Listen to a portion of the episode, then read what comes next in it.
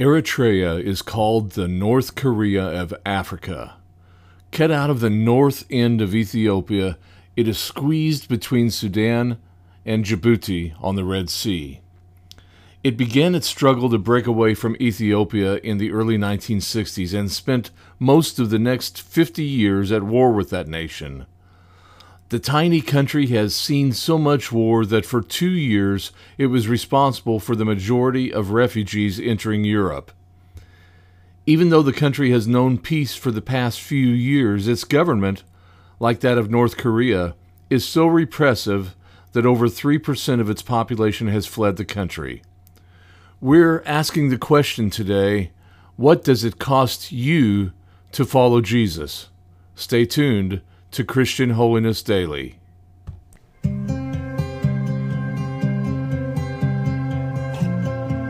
Holiness is perhaps the most misunderstood concept in Christianity. Anyone who has striven to follow the life of Christ will tell you that it is impossible. No one can match His love, no one can match His grace, and no one can match the compassion of Christ. For no one but Jesus is perfect and holy. Once the believer is filled with and empowered by the Holy Spirit, though, he or she is filled to the brim with the love of Christ and desires nothing more than to please God and follow in the footsteps of Jesus. The love of sin is then gone, and in its place is a love and compassion for others. That is Christian holiness. And this is Christian Holiness Daily.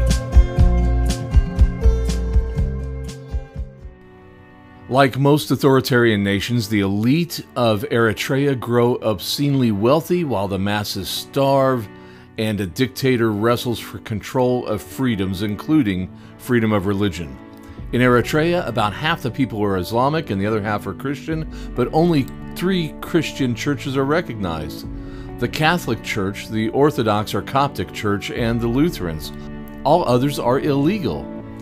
Other churches may register with the government, but registration is such a complicated, lengthy, and invasive process that independent church registration has ground to a halt. Many churches then meet in secret illegally. The Voice of the Martyrs just released the story of a worship leader in Eritrea, Helen Berhane, who was arrested for her participation in such an outlawed church.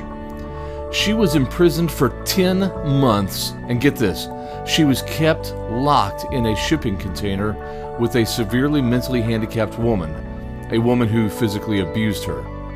In spite of her imprisonment in such harsh conditions, Helen sang and prayed throughout the entire ordeal, even when guards beat her for it. She explains why she sang in this quote from the Voice of the Martyrs News, August 14, 2018. She says, When I was in prison just worshiping, it just kind of gave me strength. Also, when you sing, it's a heavy stone on the head of Satan because he put you in these kind of things, and when you start worshiping, he is shocked.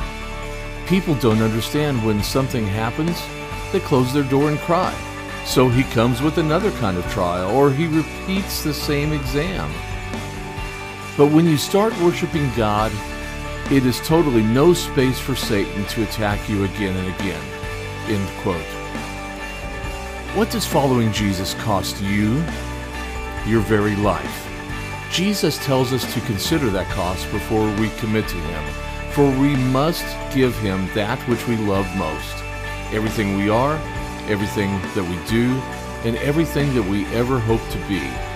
The cost is the commitment of our entire life. Our life is His to use as He pleases or to take if He wishes.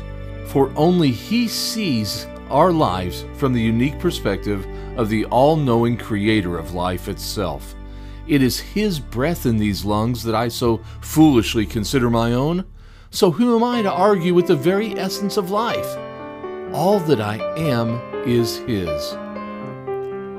Andraé Crouch expresses a similar sentiment in a song that he wrote, perhaps his most famous song, called My Tribute. The first verse goes like this How can I say thanks for the things you have done for me? Things so undeserved, yet you gave to prove your love for me. The voices of a million angels could not express my gratitude. All that I am and ever hope to be, I owe it all to Thee. Thank you so much for joining us today on Christian Holiness Daily. Stay tuned. Tomorrow we're going to be asking the question why? Why should we give our entire life to Jesus Christ? So long.